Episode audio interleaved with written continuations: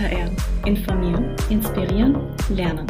Der Podcast von und mit Herseblogger Stefan Schiller.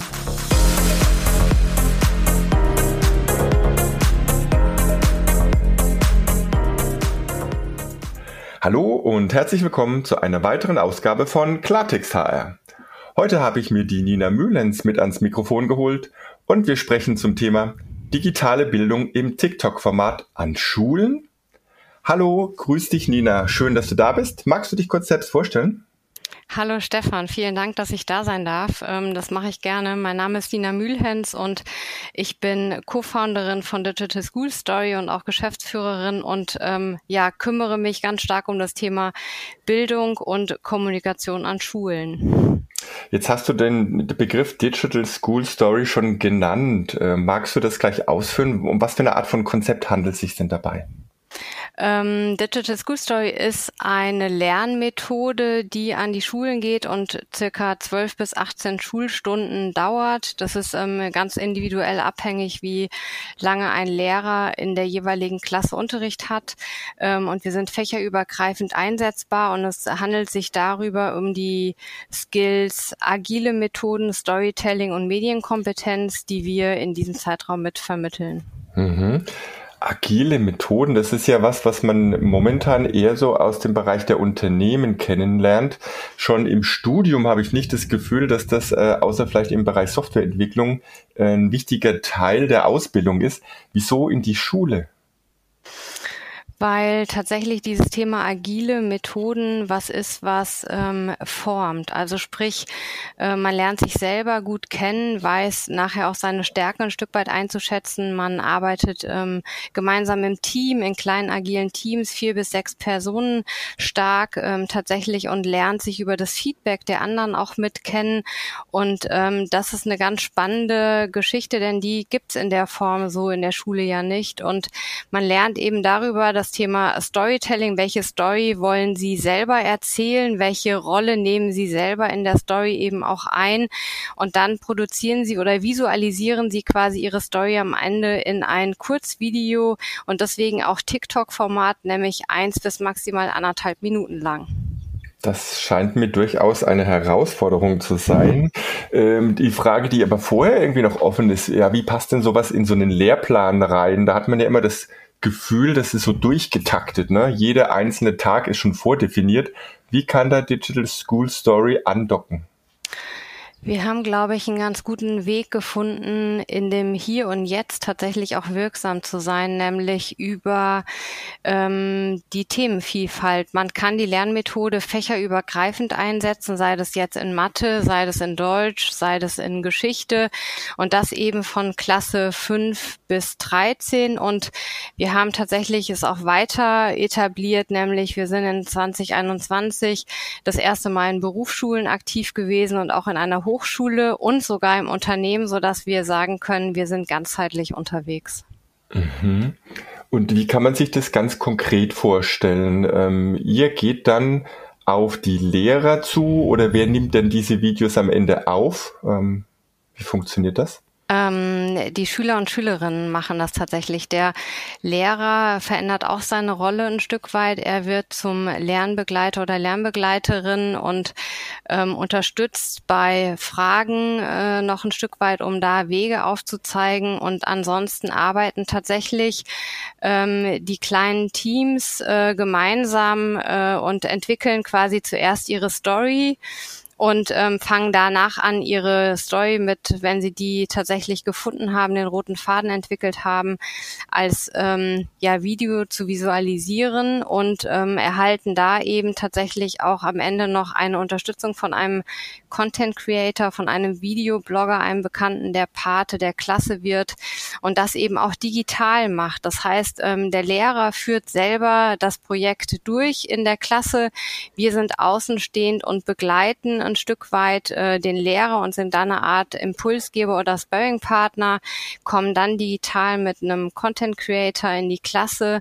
Und am Ende gibt's nochmal ein Feedback, das auch tatsächlich ja vom Content Creator mit erfolgt, um dem Lehrer oder der Lehrerin noch was an die Hand zu geben, wie man das auch nachher in Noten formulieren kann, denn 95 Prozent unserer Projekte werden am Ende äh, tatsächlich auch benotet mit einer Schulnote. Und so können wir wirksam werden in der Schule.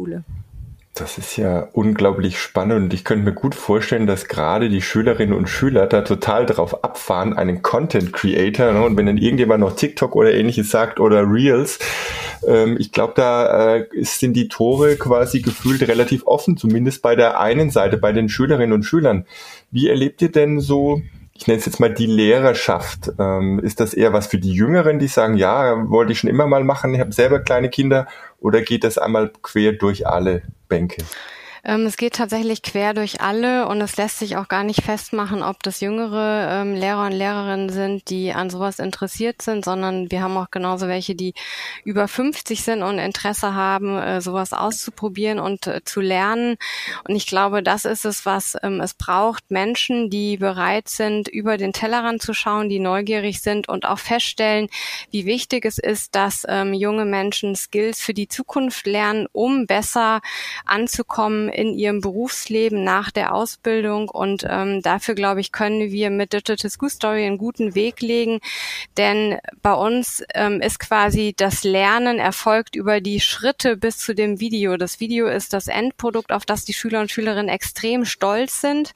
Und der Weg dahin, darüber lernt man. Darüber lernt man ganz viele neue Skills kennen, digital wie eben auch Soft Skills, um nachher im Thema ja äh, empathischer zu, zu sein, Feedback geben zu können, im Team agieren zu können. Alles das sind ja Skills, die ähm, elementar sind, wenn man heute ins Unternehmen geht. Definitiv, absolut. Da seid ihr ein, ein, ein toller Wegbereiter an dieser Stelle. Ähm, was ich interessant finde, ist, dass du gesagt hast, dass das äh, Video am Ende dann das Ergebnis ist und eigentlich der Weg dorthin, das Lernen. Was mhm. passiert mhm. denn mit diesem Video? Wird das irgendwie auch öffentlich zugänglich gemacht? Profitieren da auch andere Klassen dann davon oder was passiert da? Ähm, das ist ganz unterschiedlich. Tatsächlich ähm, sehen wir das als einen Experimentierraum, den wir schaffen im Klassenraum, ähm, bei dem die Schüler und Schülerinnen selbstständig entscheiden, ob sie das Video am Ende zeigen wollen oder nicht. Es ist ganz wichtig, glaube ich, diesen Raum auch zu schaffen, um ausprobieren zu können, damit nicht gelacht wird. Gerade dieses Thema, ja, Social Media ist ja ein ja eins, das Höhen und Tiefen hat tatsächlich ähm, und auch sehr, sehr negativ in der Schule mit konnotiert ist. Und wir wollen einfach einen Weg aufzeigen, wie man mit äh, diesen digitalen Medien umgehen lernen kann, wie man sie nachher eben auch einsetzt, um tatsächlich auch seine eigene Geschichte erzählen zu können und damit natürlich auch Fokus und Filtern lernt bei der Contentflut, die uns draußen ja schon entgegenfliegt. Äh, Deswegen ist es ganz wichtig, solche Skills eben äh, ja mitzulernen lernen tatsächlich. Das Thema TikTok-Format, also wir reden ja über dieses kurze, knackige Videoformat. Mhm. Wenn wir aber jetzt natürlich den Begriff TikTok mit reinbringen, dann schwingt da ja immer ähm, was mit. Ne? Und wir wissen gerade, dass insbesondere TikTok in den letzten Jahren durchaus sehr kontrovers in den Medien diskutiert wurde. Es wurde auf, aus ethischer Sicht mhm. irgendwo in fragwürdig gestellt, das Thema Datenschutz und Co. Ich mag das jetzt gar nicht werten. Ich bin da auch mit reingesprungen in meine äh, Folge 5, damals auch mit dem spannenden Content Creator. Ähm, wo, wo steht denn das Thema an in Bezug auf Schule und Lehrplan? Ne? Weil da im Hintergrund ja irgendwo auch immer das Ministerium, ich sag mal, lauert. Wie weit ist diese Gap oder ist das mittlerweile überbrückt?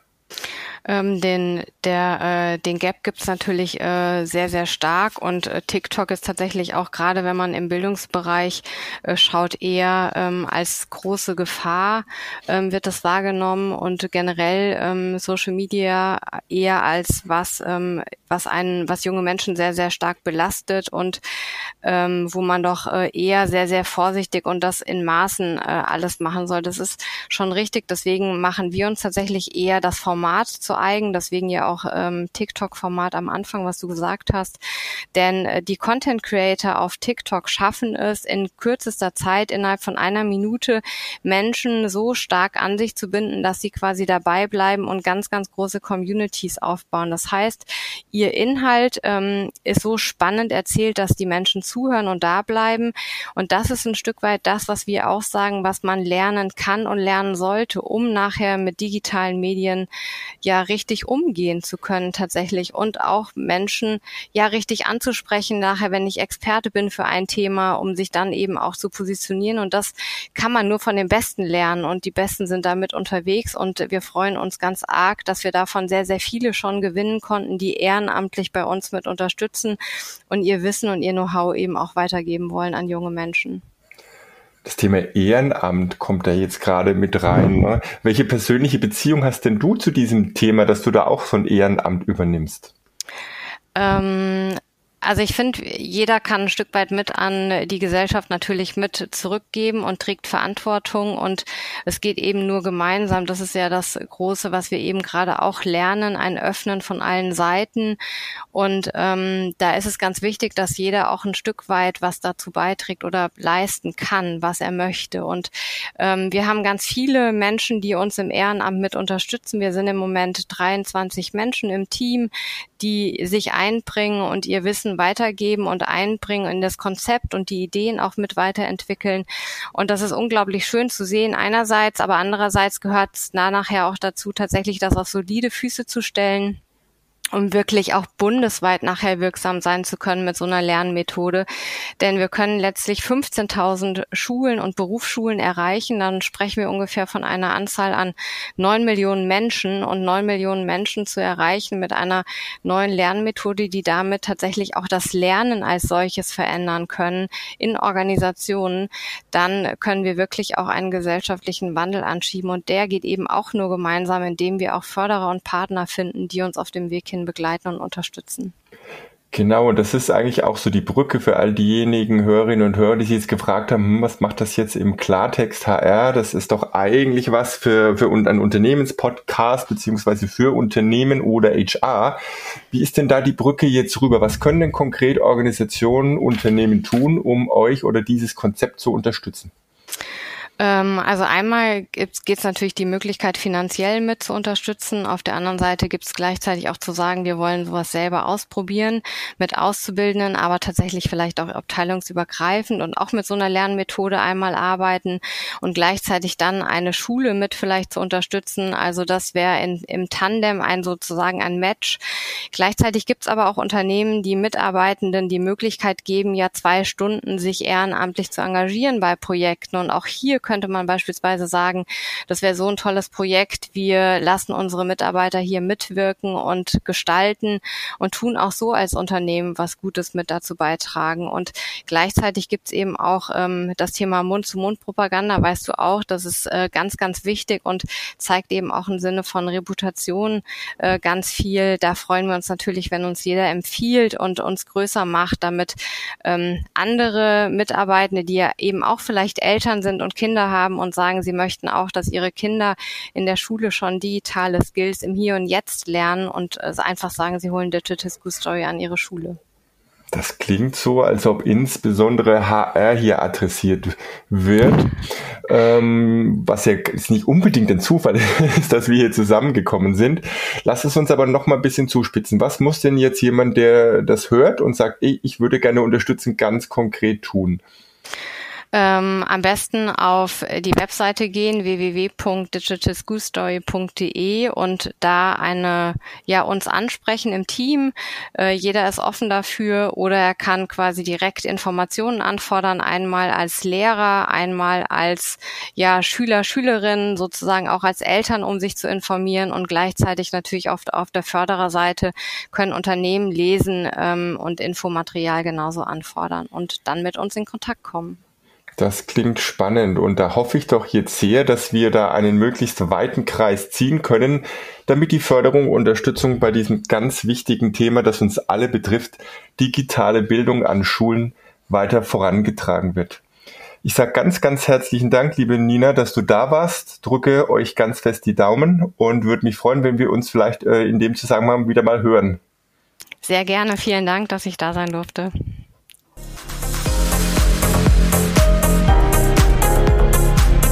Das war eine weitere Folge Klartext HR. Informieren, inspirieren, lernen. der Podcast von und mit Perseblogger Stefan Scheller.